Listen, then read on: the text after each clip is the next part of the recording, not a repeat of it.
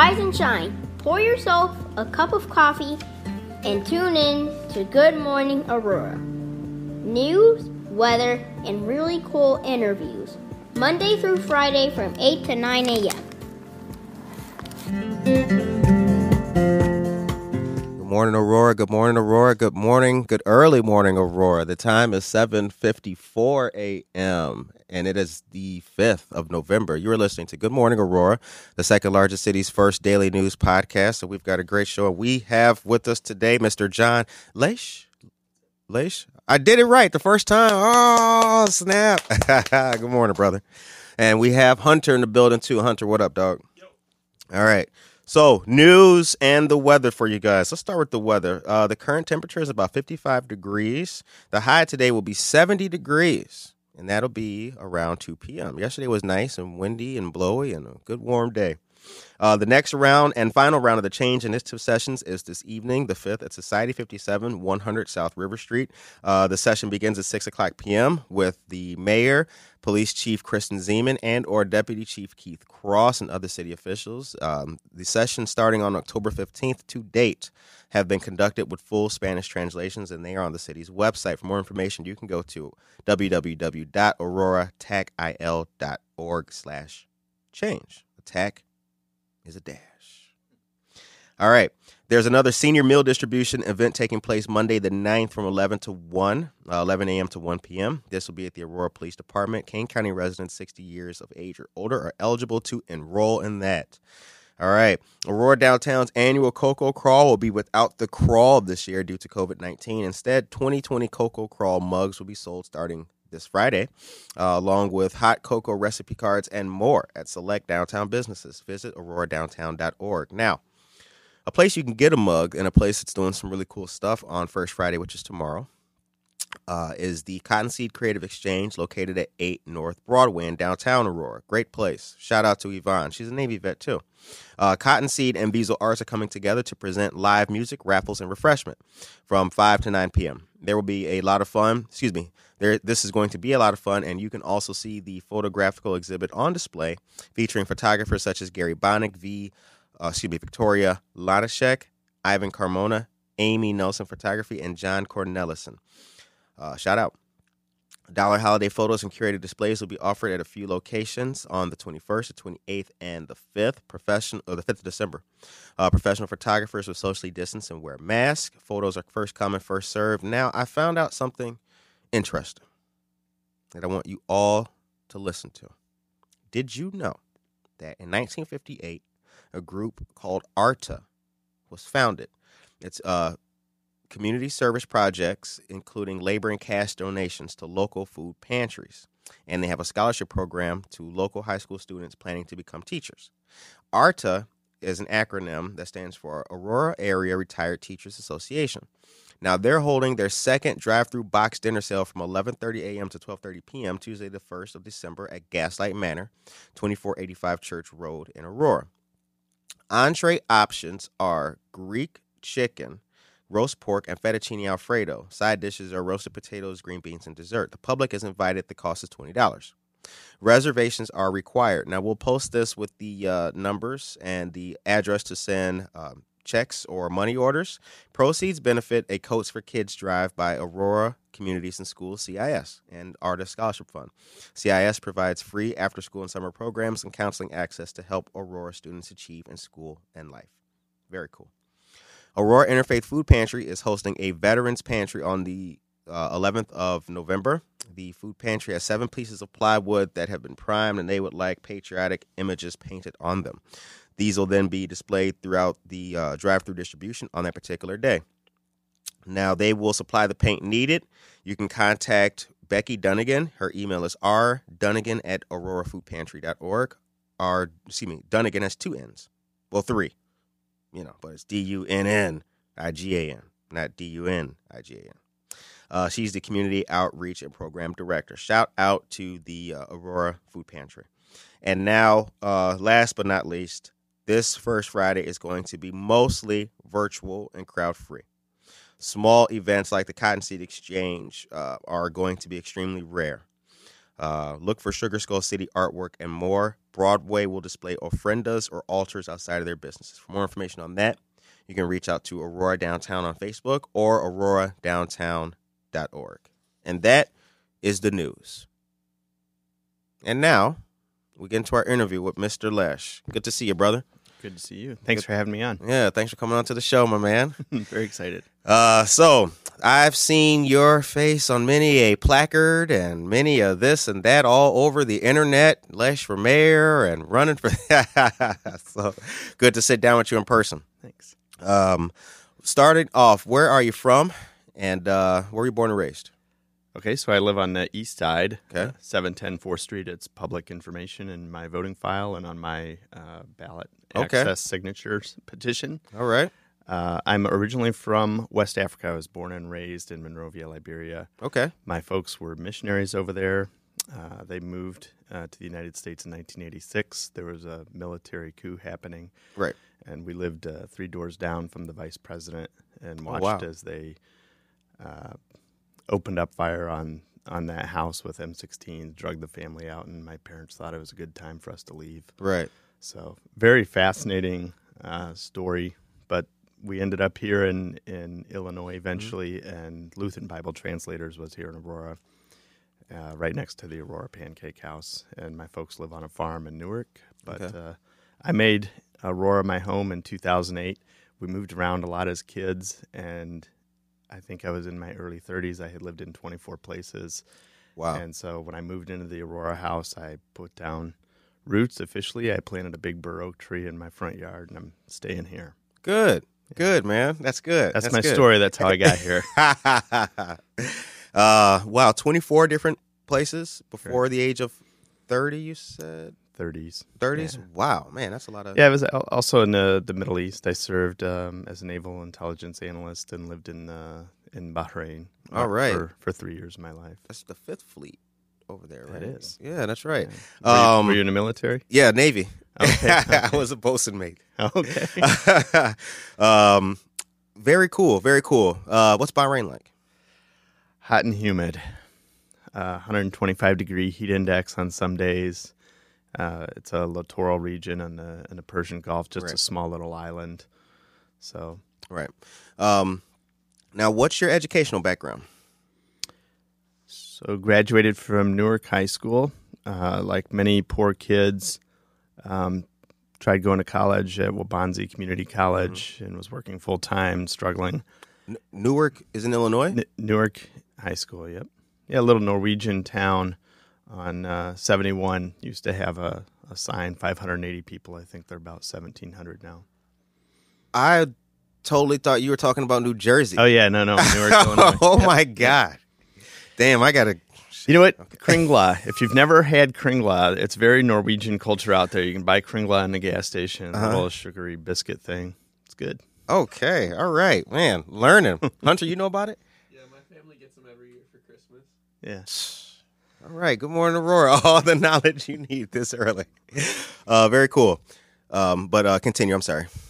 Yeah. So uh, what, graduate from New York. Yeah. Newark. From Newark. Yeah. Uh, you know, then I, I was trying to get through. I, I went to Knox College for uh, a couple semesters and couldn't afford it. Uh, moved back home, trying to pay my way through Waubonsie, and eventually decided to join the military. Mm-hmm. Uh, a friend of mine had said, you know, we could become Navy SEALs. I thought that was a great idea. Right. Um, so, I, so I did. I joined. I uh, got to serve over in the Middle East for uh, three years of my life. And uh, then that was what gave me the G I Bill. I was able to finish college at Illinois State University. Congratulations. Yeah, thank you. Yeah. Um, growing up, what impact did your mom have in your life? My mother did not have a high school diploma, and so she uh, met my father, and they, uh, you know, he's like, I'm going to be a missionary. I'm sure that had to be, yeah, right. Like, what, what you're going to move over to the move over to the the jung- live in the jungle, yeah, right? So, yeah. Look, but I know we're in Naperville, but think about it, Liberia. Huh? You know? Yeah, right, right, right. Yeah. So, um, but incredibly smart woman. Uh, she uh, taught us, homeschooled us kids, and it was kind of learn at your own pace. And um, at the same time, she was setting up a clinic in the middle of the jungle. Uh, we lived in uh, Chattapalan, and like three hundred miles inland off the coast of Liberia. Right. And so, you know, she taught herself medicine. So here's somebody who had uh, no high school diploma or college degree, but right. was able to read through books and um, set up a clinic. And then she was mailing back to the United States for people to send in antibiotics and right. medications. Right. Uh, but very fascinating uh, person. When they moved to Newark, she started a, a, a goat farm, you know, and taught herself genetics. Really? So, like, oh my yes. God. Your mom's awesome. Yeah. Yeah, pretty cool person. Very um, cool. And, and now has this big, they have a little seven-acre um, organic farm out there with a few animals, goats. Mm-hmm. Um. So I'll ask you this question now then. As a person who's spent time overseas, would you agree that uh, despite most things in America, uh, troubles, what have you, mm-hmm. Americans actually have it really good in regards to, uh, you know, quality of life? Sure. That I guess that depends on where you're at. I think the sure. Europeans might have a slightly better quality of life. Oh, yeah. Yeah, uh, and I did, yeah, yeah. The Danes are certainly looking at us like, like what's going on? What is going on over there? You yeah. don't have national health care, right? Exactly. Yeah, seriously, yeah. Richest um, nation in the world. yeah, yeah. I've not been to Europe, so um, okay. yeah, I, I got to go. I gotta yeah, where go. did you I, travel to this. while you were you were in Boatswain's Mate? Uh, we went to mostly South American uh, countries. So we I was stationed in California, so we did the drug ops, so, okay. which we call Southpacks. Uh, so Southern Pacific. So you go through the Panama Canal, and then uh, we hit ports, uh, Guatemala, Ecuador, Cuba. Jamaica. Still cool places. Oh, man. Yeah. yeah. Oh, hell yeah. You gotta, absor- I- you gotta absorb a little culture along the way. I grew up in Harvey, Illinois. How the hell else was I going to get to Panama, for heaven's sakes? Panama's the best yeah. place I ever went to. It was cool. so cool. And how how many years were you in? Uh, I was shy, just just shy of five years. Just shy okay. of five years, yeah. It was a really great experience. Cool. Yeah, yeah. So like four years, eight months. Um, it was a really good experience. Mine, too. I, I look back. I, I wanted out. I wanted to get out as fast as I could and mm-hmm. get into college. But, um, yeah, it was it's something I look back at and say, well, what a cool experience I would have had anywhere oh, else. Oh, yeah, yeah. yeah. Um, it taught me a lot. It taught me a lot. It was um, – I was a fairly squared away individual before joining the military, but uh, the military definitely – the Navy put the, you know, the final screws in me, like – Okay. Getting, getting it together and learning and learning stuff. Uh, but, yeah, it was really good. I saw a lot of poor places, too. Sure. Like, I saw, uh, like, I saw like, real poverty, you That's know. True. I'd seen poverty before, you know, growing up, but, like, I saw, like, actual abject poverty. Like, wa- the same river with which these people get water from is also where they're washing their clothes. Yep, yep. Yeah, that's exactly how it was in G CAN. Mm-hmm. It was like very, it was extremely humbling, extremely humbling. Yeah. Um, yeah, but then went to a couple places uh, in the States, um, but went to Hawaii and was stationed in Hawaii for a little bit. That was cool. That would have been a good duty station, I would think. Yeah, it was cool. You know, it got boring after a while because you're you can only go so far in any direction. That's an island, you know, so that was kind of pretty expensive, but the food was great, like everywhere. It was really cool. It was all right. You know, volcanoes are like, you're, you know, the college is around a volcano. I can't think of what college it was, but yes, you're hanging out and you're like, oh, a volcano. You know, it was really cool. Why did I go to Illinois State? I could have gone to somewhere in Hawaii. Yeah, yeah. um, so what is your opinion of the city of Aurora? You planted a tree. I remember you saying that, so you've got roots here. Um, compared to other places you've been to, what's what's unique about Aurora? I felt at home here. Um, I like it. I think I, I was looking for a, a diverse city to live in. Um, I love the river. I love running along the Fox River. Uh, I think that what I see in Aurora is opportunity. I think we've got an incredible opportunity here to um, hit the national stage and do some exciting things. I mean, one of the, we haven't really got there yet, but one, one of the big reasons I'm running is uh, I want to see us become the green building capital of the United States. Okay. Um, and and I think we've got all the ingredients. We've got a lot of old historic homes that are just energy wastes. Um, we've got poor people that need better jobs, and uh, we can do that.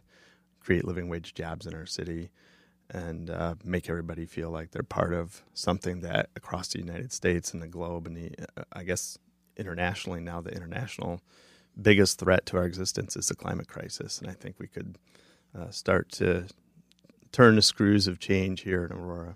Um, what um, what exists in Aurora that could make that a possibility in regards to uh, turning green and, and the energies? Yeah, I mean, so the, the, I guess the one unique thing we have is the river um, that might be able to produce some hydropower, but mostly I think it's having an idea and a, and a vision and taking us in that direction.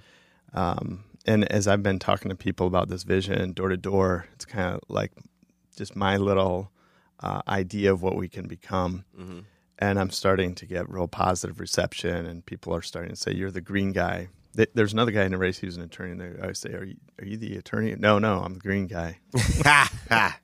um, Alderman Lofshe is also uh, the other candidate, correct? Besides, uh, besides the mayor. And when is the election for people? April sixth. April sixth. Okay. Yeah. And it's been confusing for people as we go door to door. Like, ah, yeah, I've already voted. I said that's great, but right. There's another election that's coming up. It's important. Here's why.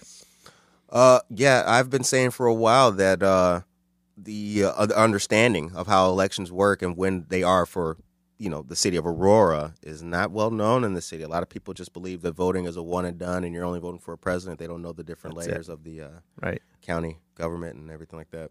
Uh, now, you were in government previously. Is that correct? You were uh, on the school board? Correct. All right. And, and I've run for other public offices. So we talked a little bit about my military background mm-hmm. in two thousand and uh, well two thousand one when we were getting ready to go to war in Iraq. Um, I had served as an intelligence analyst in the Middle East, and I knew that Iraq did not have weapons of mass destruction. Right. So we had a president telling us something that wasn't true. I know right. that's shocking, right. and that, that that Iraq was somehow connected to the tragic events of nine eleven. Right. And uh, you know, I actually initially wanted to go back in intelligence work. I went back to talk to some friends uh, that lived on the East Coast that were still in, and they had said, "No, it's not. It's not bad intelligence. You, you should get involved politically." So I did. Um, I worked for a presidential candidate in two thousand four. Uh, my brother, uh, younger brother, was in the Army. Okay. Got orders to get called up and go to serve in Iraq, and he had asked if I'd move home and run against Denny Hastert. So, okay. So, yeah, so I had run for Congress. And Denny um, Hastert, for those listening, is who? Uh, Denny Hastert at the time was Speaker of the House, uh, right. most powerful man up for election in two thousand six. Right. So you had this young thirty-year-old uh, Navy veteran running against the, the most powerful man for Congress, and it was very— well, Navy guys got balls, boy. You know, yeah. Swinging for the fences. It's very exciting, very exciting yeah. um, uh, effort that, that drew national attention. And it helped me build some name recognition area sure. and, and learn, you know, the uh, nuts and bolts of getting on the ballot and um, sort of the, I, I call it election mechanics. A lot of people have good ideas, but they don't know how to run. And, and they purposely make it hard for people to learn how to run for, for office and to serve. Is that so? Well, I say it's purposeful. I've heard but, that. I've, no, I've heard that before. Yeah, yeah. I've heard somebody say, yeah. Yeah, it's... Uh, convoluted and twisted. For that's a that's a design, not a bug. Yeah, hmm. yeah. And they have in Illinois, we have these winter elections, right? So it's harder for people to get out. yeah, and and it's harder for a grassroots candidate like myself because we have to get our word out by knocking on doors and talking right. to voters and yeah. going to events. The the people who take money from the rich people who buy access to power at every level of government uh, can just raise a lot of money, send you a bunch of mailers. Get their face on T V, uh, but we got to work for it, and it's a, it's a lot harder in the wintertime.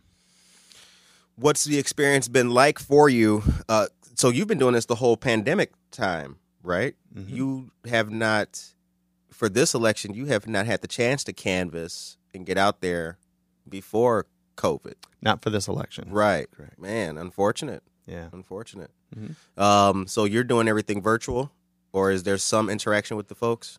No, we're we're wearing masks. Right. Um, we we all carry a little spray bottle of um, Purell, hand sanitizer, right. And after somebody signs a petition, we spray it down with a little little sanitizer nice. And move to the next house. Very cool. Um, yeah, I don't, I don't want to be the pandemic spreader. We're doing taking precautions. Don't but, want to be that. Yeah, yeah. Vote pe- for the Rona. Like that's right. That's right. It, it, people are.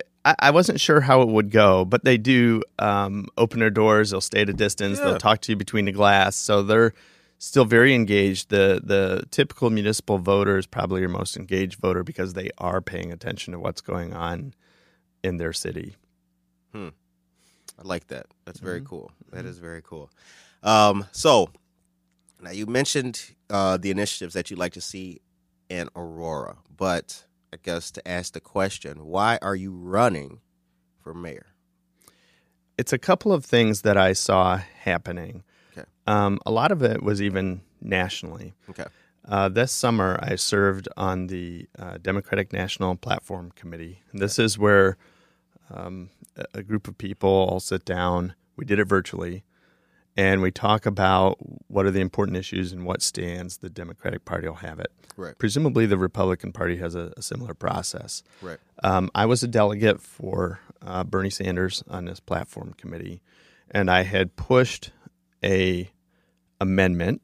And the amendment basically says, Democrats believe we will not take fossil fuel subsidies. A little more complicated in the wording, but... Mm-hmm. The U S taxpayers give the fossil fuel industry twenty billion dollars every year. Wow.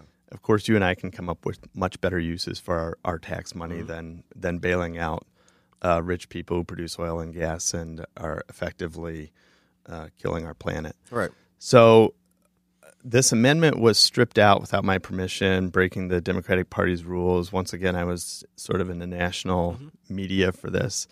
Uh, but the whole experience said, wow, if... Um, You know, we've got a, a climate denier as our current president-in-chief yeah. and somebody yeah. who's not willing to take this basic step. And, and I guess Joe Biden now is. But, um, you know, how how are we going to fix this crisis? So right. I started looking around Aurora, and I've talked about this a lot. We've approached um, Mayor Tom Weisner back in the day about some green building initiatives. Mm-hmm. Um, it, it's never gained traction, uh, just talking to...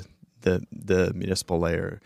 So that was happening, and I was thinking about what I could do. And then we also had this um, Black Lives Matter movement that was pushing for significant reforms in City Hall. Right.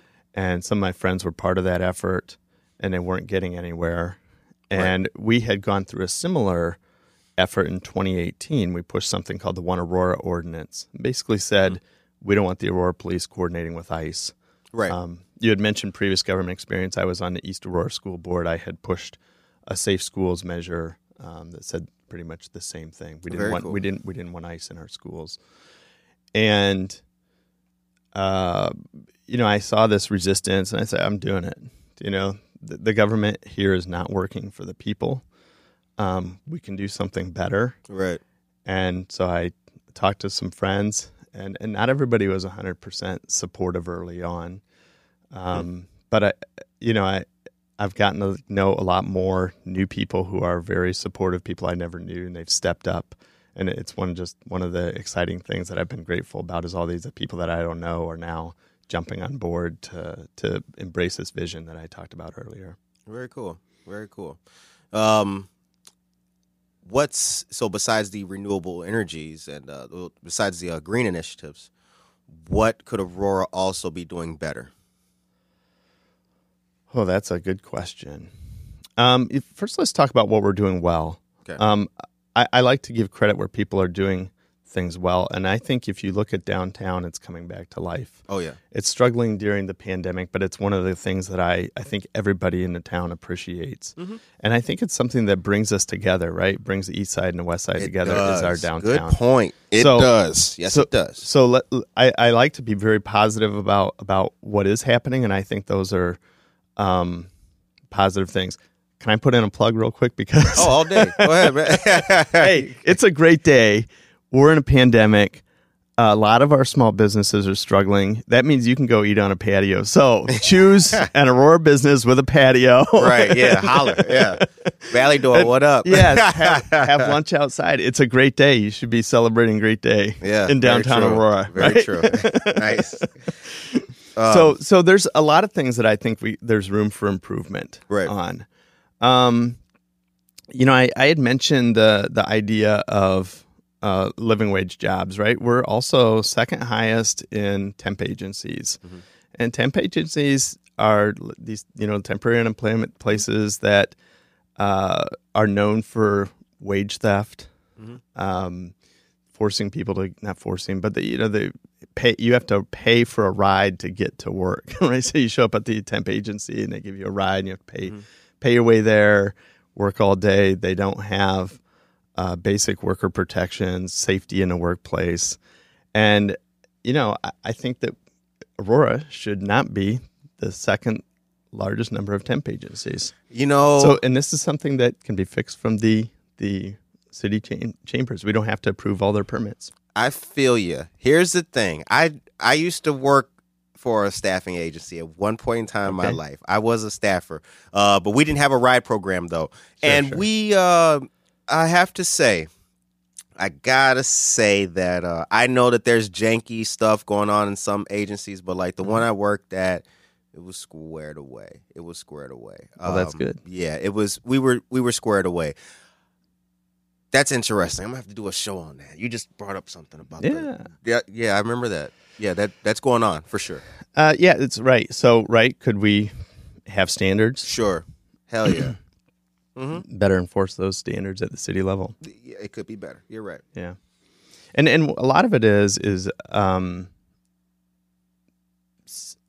undocumented workers don't have any worker protections, and I think there's people that are willing to take advantage of those things in the, in the place of employment. Oh, it happens all the yeah yeah.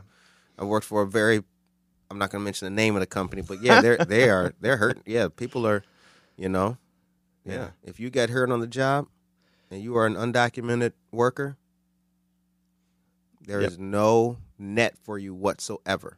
Correct. With which to, uh, friends of ours on the show, Sandra Gonzalez and Giselle Gonzalez, brought up uh, well, the conditions in places of employment, factory, industrial, places of employment for people who are undocumented. And I worked at a factory once upon a time in life, and yeah, it's horrible. It is. Yeah. I couldn't imagine. I couldn't imagine. Second-class citizens with no rights. Exactly, yeah. Right. It shouldn't be that way. It should not, yeah. So. Yeah. Uh, other areas for improvement. I mean, I, I did mention the green thing. That is definitely going to be my focus. Mm-hmm. Um, I think that w- there's been a lot of focus on the police department. Mm-hmm. Um, here's another plug, right? We, we, we saw all the initiatives coming out of the... Um, demand letter sure. uh, for police reforms. Mm-hmm.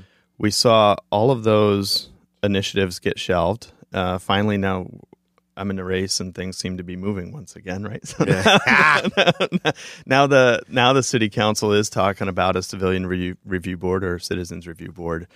But now is the time, if people are listening and they want to weigh in on this discussion, um, we don't know the full uh, how how that C R B is going to look, but it should have subpoena power. Um, so this this body of citizens that would have oversight over our police, should there be an incident like George Floyd um, or here in Aurora, the Marcus Randall case, uh, the Citizens Review Board could look at all the deals, have, all the details of the case. They would have subpoena power. Um, they should be able to hire an attorney. They should have a budget.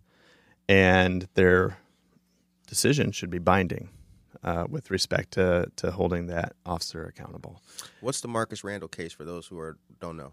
Oh, so Marcus uh, Randall is a individual who was pulled over in North Aurora and had um, a background. Mm-hmm. So multiple incidents. The Aurora police knew who he was. Mm-hmm. They showed up at the scene. Um, he was not even the driver in the vehicle. They pulled him out uh, along with the other gentleman. Um, arrested him for the the resisting arrest uh, thing that so many people get called on. Oh, yeah. And uh, someone was recording it with a cell phone video. Mm-hmm. And, um, you know, in, the, in the, uh, during the arrest, that one of our police officers kicked him in the face and broke his eye socket. Hmm. And that person got a ten-day suspension. But really, if you look at what happened afterwards, uh, this officer, uh, the, the woman who's recording came out with her phone, mm-hmm. hit her phone to the ground, broke it. And then afterwards, they, him and three other officers went to her residence and uh, demanded that, without a warrant, demanded right. demanded that they uh, she turn over the phone. Mm-hmm. So, um, you know, the, it's it's a... It's part of the culture, I think, that cover up for each other. And like I said, I don't think Aurora is Kenosha, but um, there's room for improvement there. All right. So being a person, I'm going to give you my thought. Being a person who's been part of an organization, mm-hmm. and the Navy is a man's organization. We'll just, you know, un- it just is. Sure. Okay? Uh, it's been integrated, but that's not the discussion that we're having at the moment. It is top to bottom in terms of culture, uh, the thought process. It has for years just been a male organization, like most of the military is, like the military is. We can understand that obviously police are going to cover up for each other. And, and obvi- I mean, it's it's not an outlandish thought that they would do that.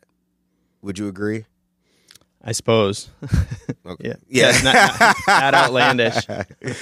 I, I, uh, yeah, it's, I, you know, yes, they're doing that. Of course, they're going to, you know, one of them who is not a police officer is not going to be looked at in the same light as backing the blue, you know, or so of course mm-hmm. those kind of things are happening in police departments. I don't want to get you on camera for that. My, my bad. um, so that case, and to your point, Aurora is not Kenosha. Um, Aurora has not had that history, but our police department, I feel, can be doing better. Mm-hmm. I do feel that given the pandemic and the incidents of I think it was May thirty-first when May it happened here in Aurora. Yeah. yeah. I do think that our mayor has governed effectively. Would you agree? Oh, there's a lot of things. I So let's look at how the, the budget is spent. Okay. I, so let me just say, I'll, again, I want to compliment where good things have sure. happened. Oh, I yeah. talked about oh, yeah. downtown, yeah. and I do talk about positively about how the police responded Um, to the, the mass shooting that we had here. Um, I want to say it was the year before. Uh, my the the kid who lost his life, um, you know, his, his first day on the job was yeah. actually friends with my, my two nephews and lived on my brother's couch over the summer. Oh, wow. Yeah, so, um, you know, and, and I think about that. Had the police not responded, how many other families would have been destroyed? Um From a, a shooter, and a, the Henry Pratt shooting is what I'm talking about. I know, yeah. yeah, yeah. So I think that they did do a good job in that regard.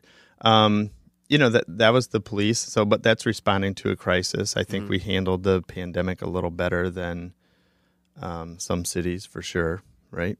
Uh, oh, definitely. I think that uh, some of the positive things that the they've done is, you know, block off places for our businesses to have curbside pickup. Mm-hmm. Um, should have been done immediately. You know, say how do we stabilize our our businesses and the people that um, have invested in our community in that way. Uh, but anyway, no, I think there's definitely room for improvement for, from the budget. If you look at how the budget is spent, it's a reflection of who we're giving money to and how we're appropriating it and what our priorities are. And I think what we've seen is a lot of Uh, bailouts. So, for example, the ten million dollars that they spent buying up the property there at Farnsworth, um, I don't think the taxpayers should have been on the hook for that. What property? Uh, at the Farnsworth Interchange, or some hotels and um, oh, restaurants, right? By so, the uh, Outlet Mall. Correct. Yep. Okay. Yep. Yep. The the I eighty-eight in Farnsworth. Yes. Yeah. Interchange right. up there. Okay. Yeah, right. and I, I don't think that the taxpayers should be on the hook for that. Um, You know, again, we talked about the twenty billion dollars that we subsidize fossil fuels for. Yeah, yeah. But I, so anyway, there's room, there's room for improvement, but it's I'm not running against any set of ideas. uh, I'm running largely because I want to see us become a green city, and I see the opportunity there to uh, create good paying jobs, save the planet, um, and create a long-term sustainable economy that works for everybody here in the city of Aurora. What does America mean to you? Opportunity. Yeah, I think that's it. I would put it in, in one word as opportunity. I wish we could say equality and opportunity, but I can't. I don't think we can say that. No. Right. That's interesting. Uh, you were at the Women's March. I was. In Oswego. Nope, in Aurora. It was in Aurora? Yeah, yeah. Yeah, okay. we had one. We had one here in Aurora. Uh, Jen Perkins organized this, part of a National Day of Action, and she okay. organized little events up and down um, Randall Road. Okay. And, and we All signed right. up to, to coordinate one here in Aurora. What was that like?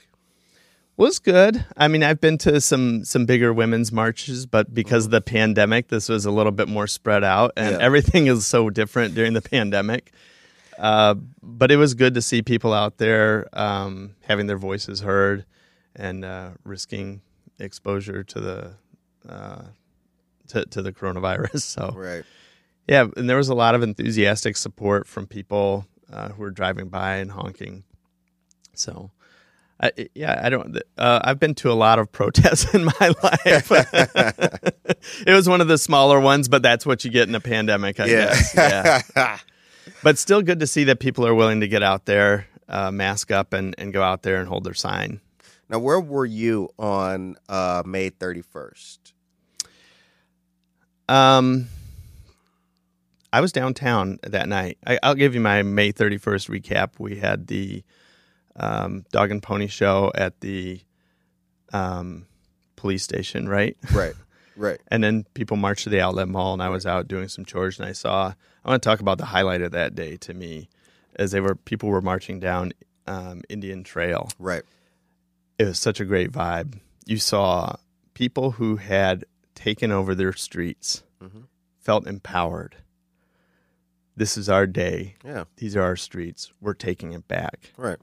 It was right. very exciting to be part of it. That was sort of what I would describe as a midday. At, later that evening, I was uh, I'd gone out uh, for a run along the Fox River along the trail, and people started texting me, "Man, hey, are you okay? Things are blowing up downtown." Oh, shit. so, yeah. so I did. I, I came downtown. Uh, by then, you know, the the police had their riot gear and had uh, blocked off all the streets. Mm-hmm. Uh, the state police were coming in, and all the the surrounding the. police from surrounding areas were showing up. Saw a car blow up. I Facebook Lived it all. It was um, yeah. pretty interesting. Eventually, the police pushed me back. Um, you know, I I got to talk to several people that were coming out. It was becoming too much for them. This isn't what they signed up for, right? You know, but I was not in the heart of it, so I didn't I didn't get to see it. Where were you? Uh, that day, I was I lived downtown at that time. Okay. Um, but where I lived was kind of, I used to live on New York Street. Okay. Um, I was away kind of like by New York and River. So I wasn't near the intersection of like Broadway and Galena, pretty much where everything was happening at. But uh, I worked for a business on LaSalle Street. Okay. The owner of the business, we were closed. The owner of the business was like, "Hey, I hear that things are getting kind of hairy, you know?" Mm-hmm, so I was mm-hmm. like, okay. So I had my son with me, and uh, we didn't go down New York towards the hubbub. We went to downriver to Benton and took Benton all the way up, crossed over Broadway, went up to LaSalle Street, and went around everything. There was tear gas going off, and you know, we could smell the tear gas and get a little whiff of it even as far away as we were. But we saw all the stuff going on. I saw the uh, Elgin Cruiser before it was engulfed in flames. Okay, it was an Elgin vehicle. It was an Elgin vehicle, okay. yeah. I took a picture of it. Really? Yeah, it was cool. And then something told me, I, I was like, I should get the hell away from this thing. Because huh. it was sitting by itself in an, in just an, in that lot, in the lot that's across from where La Quinta is. Yeah. It was an Elgin vehicle by itself alone in that lot. And why I got a blow, picture wh- of it. Why did it blow up? Well, it didn't blow up, actually. Uh, uh, a crowd of people broke the windows and threw something in there, which caught the vehicle on fire. That's what happened okay. to it. It didn't blow up. But I was thinking to myself, like, I'm going to get the hell away from this. It was just sitting there by itself, and something told me, like, huh. what if this is, like, what if this vehicle's here fully mic'd up and audioed up, right, and videoed up okay. to, like, see what humans are around. They caught the person who did it. Anyway, Yeah. So that's where I was, and I got some video footage of that night. It was crazy. It was insane. Yeah. Okay. So you can you were kind of like I you just came down and check it out and see what's going on, but yeah, I went to go see the store. The store got vandalized, but it didn't get looted. Yeah. Yeah. It was quite quite unfortunate. It was also nice to see what happened the next day. People coming out and cleaning up. That was up beautiful. And and um, the murals downtown that were painted, I think, captured who we are as a city. Yeah, it did. I liked that, really. I got text the next morning like, yo, come on down. Everybody's cleaning up and doing art. I was like, what? Like, okay. And went down there, and sure enough, you know. And I got to take part in a couple murals down there on the bank building at Broadway and Galena. Okay. The Nina Simone mural. Shout out to Aurora Public Art. The whole, you know, Josh Schultz, everybody. Everybody was out there doing stuff. Fix, Fitz Garcia, Uli. Everybody was out there. We were getting down, getting busy. Chicano, getting busy right there on the corner. It was great. Good so, stuff. Yeah, so I did not uh, participate in the cleanup. I'll tell you why is um, when, when I said uh, Aurora A P D is not uh, Kenosha, it's also not Joliet. No. The mayor of Joliet, the mayor of Joliet on the night of the thirty-first mm-hmm. had uh, grabbed this African-American gentleman and uh, told him to go the other way. Uh-huh. And then, you know, he was dressed in plain clothes. He's a former police officer uh-huh. with uh, with several um, scars on his record and suspensions. Mm-hmm. And through this, the guy, kid, the mayor was the mayor was okay, a former yeah. police officer, right? Okay. Anyway, he's down there, and he throws this kid into a whole group of police who just start pounding on him. Uh-huh. His brother jumps in, and they, and they just beat these two kids up. Uh-huh. So the days after the thirty-first, I was actually over in Joliet organizing more events, demanding that their mayor resign. Yeah. Right? So, who's the mayor of Joliet? Uh, O'Dekirk is his name. O'Dekirk. Yeah. Okay. Yeah. So, and, and I've been a community activist and organizer throughout the Fox Valley, but I know a lot of people in Joliet. And nice. So, so I jumped in uh, over there instead of instead of worrying about our own town. Right. Well, no, that's an egregious case. Yes. Yep. Saw a lot of ugliness uh, in America, you know, recently and uh, and this year. Yeah. You know, very unfortunate. Um. What I like about Aurora is the diversity. It's mm-hmm. got a uh, you know strong culture is represented um, in Aurora. Uh, Aurora's a big town, second largest city in Illinois. Although it doesn't feel like that um, sometimes. But you mentioned when we started talking, bringing uh, Aurora to a national perspective. Mm-hmm. Uh, talk a little more about that. What do you mean? So, I, I say I want us to become the greenest city. Right, so we're already behind because uh, Burlington, Vermont is one hundred percent renewable power. Okay, so first off, if Burlington, Vermont can do it, so can we. Right, right, right yeah, yeah. And again, it comes back to how are we going to appropriate our resources.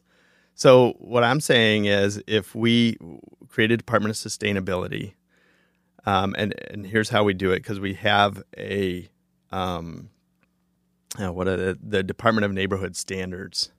Right. It's roughly seventy-some people that drive around the city and make sure that your grass is uh, not too high, make sure that you put your garbage cans away after mm-hmm. after garbage collection, right. Make sure your fence isn't sagging, looking for all these infractions. They write small uh, tickets, right? So it's a very uh, proactive organi- uh, department. It doesn't need to be proactive. It can be reactive. If your neighbor's grass is high, you can call them, and, and they'll come out and do their thing.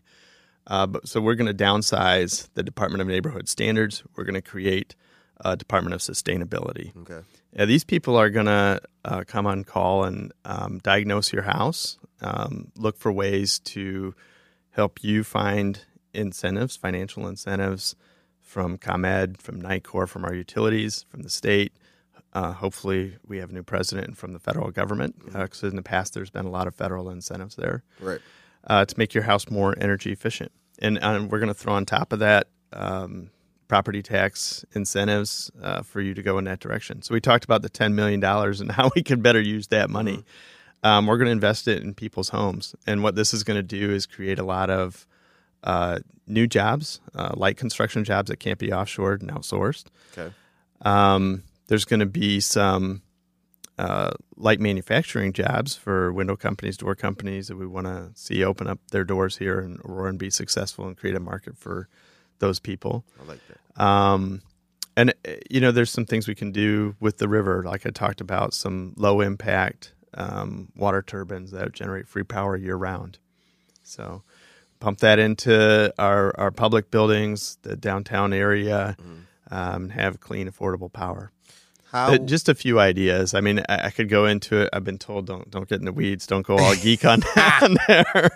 So I, I am a geek. I am. I'm a. It's all good, bro. It's all yeah, good. Yeah. We're, all, we're all kind of geeky I've around got, here. I've got this. Uh, this. This. Uh, I, I. I bought this house. I say the house found me. I didn't find the house. Right. Just, it's it's a hundred. It's a one hundred sixteen year old house, mm-hmm. and it it. needed a lot of improvements, and so I've made it about eighty percent more energy efficient than what it was when I bought it. Okay, and it's cool, and and I love trying new techniques. Something I saw on YouTube. Um, I got my certification from the Building Performance Institute, and you know I just think there's so much room for improvement for everybody. Um, a lot of a lot of houses in Aurora that could be saving a lot of energy. Um, how will you address homelessness in Aurora? Good question. Um, Uh, I'm going to back just a little bit. I think one of the things that's missing that we could do better is try and bring more of the people who live in Aurora's ideas to life. I met a fascinating uh, young woman while I was on the campaign who comes to me and she's got this huge binder. Mm-hmm. She's thought it all through, and it's a great idea. Um, one of the problems with the pandemic is that uh, Hesed House, you know, everybody's congested. It's a little hot spot for COVID. Right. Uh, she said, why don't we build tiny homes? And I was thinking, well, that fits perfectly into what I'm already talking about. It does. Right? We can build these little tiny homes um, so people are living independently.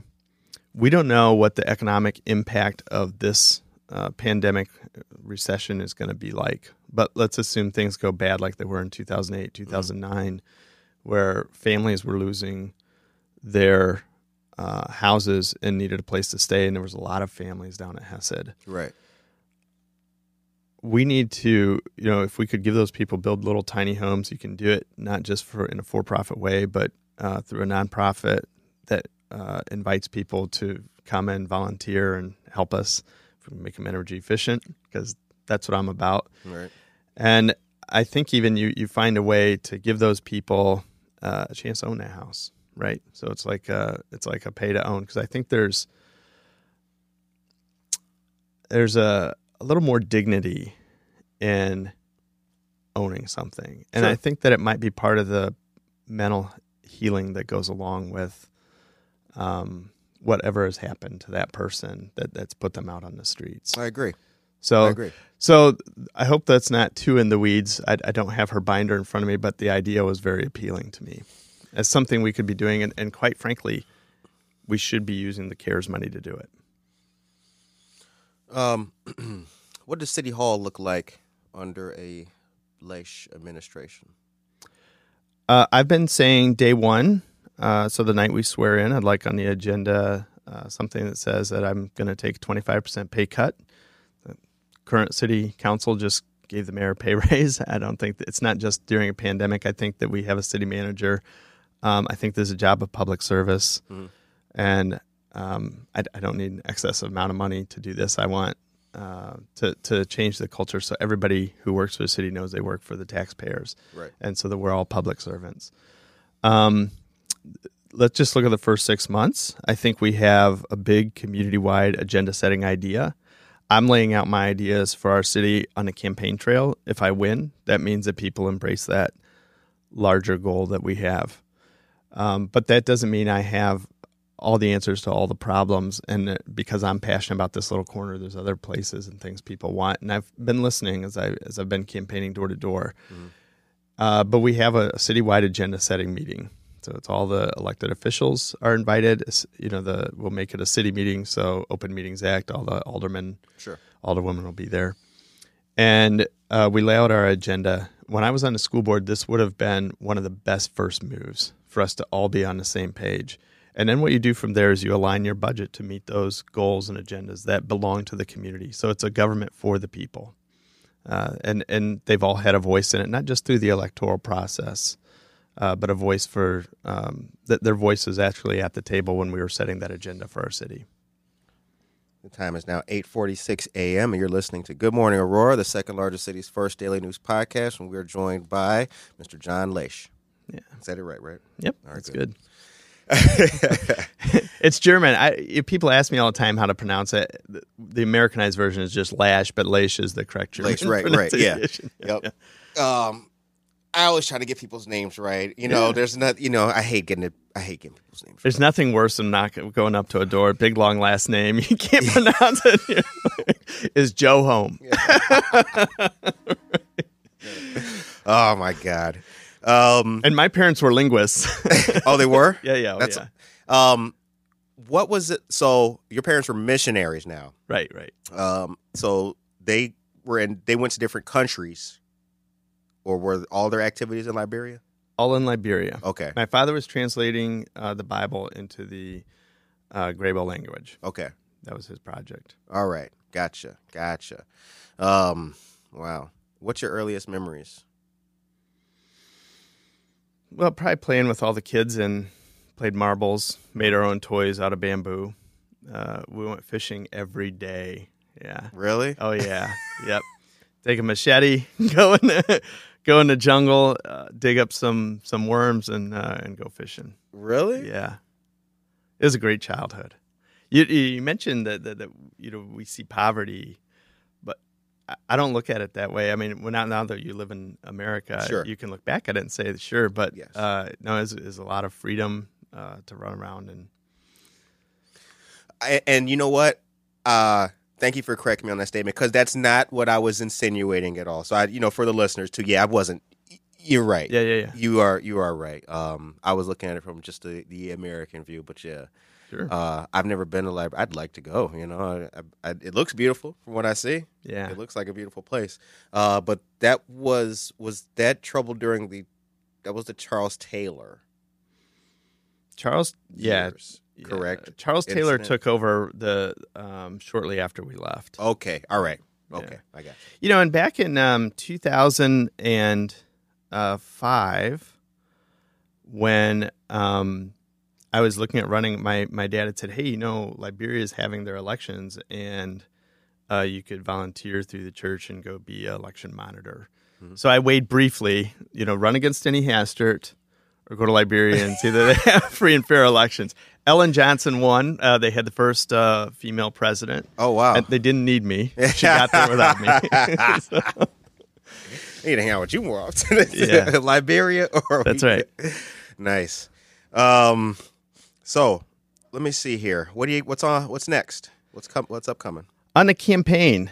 Um, you know, so we file our petitions in November. Okay. A, a campaign life is the the best part of it is meeting people. Yeah. Um, there's not a lot of events right now, so it's a lot of door to door. Okay. And getting to know people, and then you know, I try and if somebody wants to get to know me better, I'll go have coffee at one of uh, you know Enduro or Treadwell and somewhere. Right. Um. Or take a walk, walk along the river and stay six feet apart. and, God, and, doing over there. Yes, yes. Yeah, it's so strange. But there's not a, there hasn't been a lot of events, but we file our petitions in mid-November. We'll yeah. find out if who all is running uh, and who all files. There's other offices that are happening right now. Mm-hmm. Um, you know, I'm trying to push patronizing Aurora businesses right now that are struggling during the uh, pandemic. Um, so many people have made an investment in our city, and we want to make sure that they are successful. So, something I like about you, that's different about you, um, and going back to our conversation that we had initially on the phone, and mm-hmm. even up to today, that you just talk about what you want to do. Mm-hmm. You don't diss. Mm-hmm. I like okay. that. You just talk about what you want to do. Even our conversation on the phone, you never say, could be better, could be. Nah, you just talk about what you want to do. Yeah, yeah. I'm, I, I I try to differentiate too. So I'll uh, you know throughout the campaign, I'm going to try and stay positive. I've said that. I think I want to yeah. sell my ideas uh, to the to the public and lead. I think there's in in politics there's this idea that we meet people where they're at, um, or do we lead people where they need to be?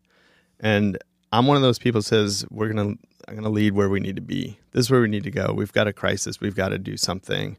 Um, and it's just an incredible opportunity for, for our city. So that's what this campaign is, is about, is selling a new vision for Aurora. If you look at it, um, we were a manufacturing town, right? Mm-hmm. So I think we were talking about this building was some sort of some sort of manufacturing industry. Yeah. All right. And and NAFTA changed bodies and shoes and shit.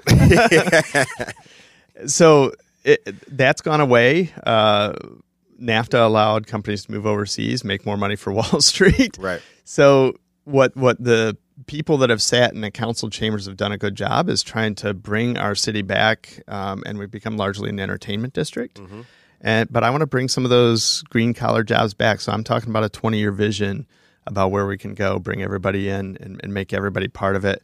And the, the, today's golf, uh, Guy Fawkes Day. Did, do you know who Guy Fawkes is? Yes, I do. Okay, yeah. Right. You've, you've seen V for Vendetta? Yes. Okay. That's my joint. That's a good. Yeah, it's a good movie. Yeah. Well, they have this. Yeah, they have this. Um, this uh, throughout the movie, of course, that it's important that the idea lives on. Right? There's this perpetual thing, and the idea moves on. So I'm pushing an idea uh, that we can have a government and economy that works for everybody, because it doesn't now. So that's true, right? We've got, you mentioned homelessness. We've got homeless people here. Right. We've got poverty. Um, twelve percent poverty is not acceptable. It shouldn't be acceptable for any leader that represents this area. State, federal, it should not be acceptable. We should all be working to end that. And, the, and, and we have huge income inequality. And and it can't all be fixed from the, the city council chambers, but I think that we can do a lot. We're going to do a lot, and um and and I think that this affects people who are not in poverty, because I talk about it when I'm on the, on the west side of town too, and they say that's good. Yeah, we need to do something about that. I talk about living wage jobs. They say we need to do that. Right. And and also talk about style, right? Um, it, it on one hand, I'm saying, hey, we need to protect the businesses that have made an investment in our city. Um, but then I'm saying living wage jobs, and that might scare some business owners, right? right? Yeah, having to pay their yeah. workers better. But I think there's a way to do it together, and and it's all through dialogue and finding ways to do it. Um, but you know, we and we want those businesses who want to move in that direction. So I was I was over at Enduro the other day, and during the pandemic, what he did is he said uh, you, the, his employees are not going to make as much money in tips. He's going to raise their Uh, base pay from six dollars an hour to ten, right? That's the right thing to do. It is the right thing to do. So that's we that's who we want setting up shop here in Aurora. That's what you yeah exactly right. Shout out to Enduro and the staff. Yep. Good stuff. Um, I want to ask you a little bit more about naval intelligence. Sure. Let's talk about that. um, wait, wait, wait. wait. yeah. Your job? No, go ahead. We can talk. We can talk about intelligence. Oh, sure. Life of a bosun, mate. Oh my God. Um, so now, when you your entire time was in naval intelligence, what's it like for people who don't know anything about it? What was you know what's what's what was a daily, you know, what's your Monday like? You're basically a reporter uh, with a security clearance, reading information that other people don't have access to. Right. So you're trying to piece together what's going on here, and then you write a, uh, a report. And back then in the in the nineties, right, PowerPoint was huge, right? So, so yes, yes, write a one-page report about what happened, but you know, look, I just want to look at the pretty pictures, right? Uh, so, yeah. so that was it. We we uh, produced um, intelligence briefs for military leadership, right? We produced um, intelligence reports, and I was part of a crisis response team. Very cool experience. Most people, it's a one-year billet, but I got to stay there all three years. So by the end of the second year, I had more experience than most people there. Right. And, um, you know, we got called up when the, the Kenya and Tanzania bombings happened. Right. Uh, I got to travel a little bit to nineteen ninety-six? Egypt. Uh, ninety-eight. Eight. Was the Kenya and Tanzania okay. bombings. ninety-six was Khobar Towers. Right. Yep. And then uh, I had uh, tore my A C L while I was in. I would actually medevaced out of the Middle East and in Bethesda Naval Hospital when the U S S Cole was hit by um, a small a small boat loaded with right. explosives. Yep. So I was I was literally a, and that was in Yemen. I missed it by four. I missed it by yeah. four or five days. Oh my gosh. And and the cool part was, I mean, you know, we had looked at this what we called the the small boat threat. Um, was a project that I had worked on quite a bit there because we right. saw people training uh, to do this, and, and then they did it. Yeah. So. Yep, the U S S Cole. Yeah. Um, what experience or uh, you know, what skills did you learn that you would bring to the table as mayor uh, from the military? Mm. Leadership. I I never uh, hesitated to uh, take hold of something and say, I'm going to lead with this. Right. And often, you know, I was a petty officer, second class by the time I got out. Uh, I would I would assume a higher leadership role than people had to remind me where I was at, right? Yeah. And my political career has been like that too, right? The first thing I did was take on Denny Hastert, and everybody's like, hey, do you think you should start at city council or county board? Maybe start on down low. Second class, E five. Yep, yeah, yep, E five, yeah. Yep. The E five that swung for the trees, boy. Yeah. Yeah, didn't let anything stop him. No, I'm not afraid to. I'm not afraid to lead. If I see where I want to go, I go there and and and try and take people with me. Right. So, I think what, what I found in, in politics and in the military is you, you stick your flag in the ground, and people that agree with you are going to rally around you. So that's right. that and and that's what we're seeing happen in this race. It's been very exciting to to see people who I've never met get excited about it and bring their ideas Uh, to the table about what we can do. And I think if we do that and bring it, just it, it all comes to life. And, it does. and and the idea of a, a living government is exciting. I like that. Hey, let me roll out another idea. Go not, ahead, brother. Not my idea, right? Not my idea. This idea of of of um, police oversight is that the citizens have some right. some say in it, right? Okay. Right. So this other guy writes me the other day and says, "What do, what do you think of um, allocating our budget a little bit where we actually have a say in the in the budgeting process?" And I said, well, yeah, sure. I mean, the agenda process and the budgeting process. He says, no, how about direct uh, democracy? Like, think about your, uh, so I'm thinking about how to do this at city level, but think about if on your federal taxes, when you file your taxes, you could say, you could bubble in, I want it to go, I want my money to go here. That'd be awesome.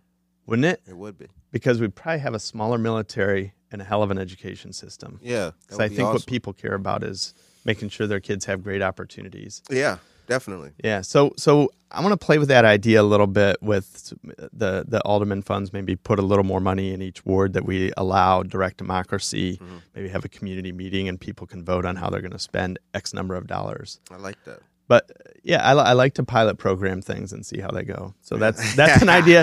Does not belong to me, not taking credit for it, but I think let's try it. Why not? Yeah, well, listening to people is is uh, is, is key. So yeah, that's good. It shows that you listen to folks. Uh, the lady with the binder about the tiny homes, was her name Jeanette? No. No? Okay. Uh, Marie Huerta. Okay. Um, the uh, tiny homes idea is a great, great project. Great yeah. project. I'd like to see that happen. I'd like a tiny home. Yep. I, I couldn't have it. I, I have too much stuff. I'm a carpenter, and I've got a whole garage full of tools. I got a four-car garage. It's filled with tools and used building material. I can't throw anything out. I'm always like, oh, you know what? I, I could use this somewhere. And it, and it works out a well, lot too, right? Mm, I'm going to keep that. Yeah. um, the show ends on a positive note. What is your message today for the people of Aurora on Thursday? Uh, we're doing great. Um, and, and I think we can be even better. So uh, I, I, I see so much room for improvement. But we have a lot to work with, a lot to work with. And I love it here. I'm here to stay, and I'm here to make Aurora uh, exciting new place where people want to move to and be part of what we're doing. So that's what I'm looking forward to. That's awesome. That's awesome. Yeah. Um, welcoming city. Can I say it? Welcoming city. That's, oh, yeah, yeah. we started we start where everybody's welcome, and we, we want them to be feel like they're part of this. Yeah. So feel part of what's happening. Welcome, successful, and green, right? Yes, sir. All That's right. good. Nice. Yep. Yep. And, and, and let's bring throw the word equality in there somewhere. Right, yeah. Equality. Yeah, it's all in there. It's all in there. Um, so the this is a great interview. I really enjoyed speaking to you. Thank really you. did. Um, the time is now eight fifty-eight p.m. and uh, you or a m. Excuse me. That's all right. It's been all day, y'all. Uh, marathon podcasting. Anyway, uh, the second largest city's first daily news podcast was glad to have you on the show today, sir. Um, for all the listeners out there, we thank you guys. We appreciate all of your support and appreciate all of our fans. Subscribe to our YouTube channel. And other than that, we are out. Cool. Well, for John, right? Yeah. Oh, if people want to find out more, john for aurora dot com. Yep, John for Aurora dot com. Sure. I'm sure my campaign manager told me to mention things that I didn't. You bombed, dude. Oh, my God. And uh, that's it. Peace. Peace. Peace. Thanks for having me on. No uh, doubt, man. Great show. Yeah, thank you. I appreciate it, my man.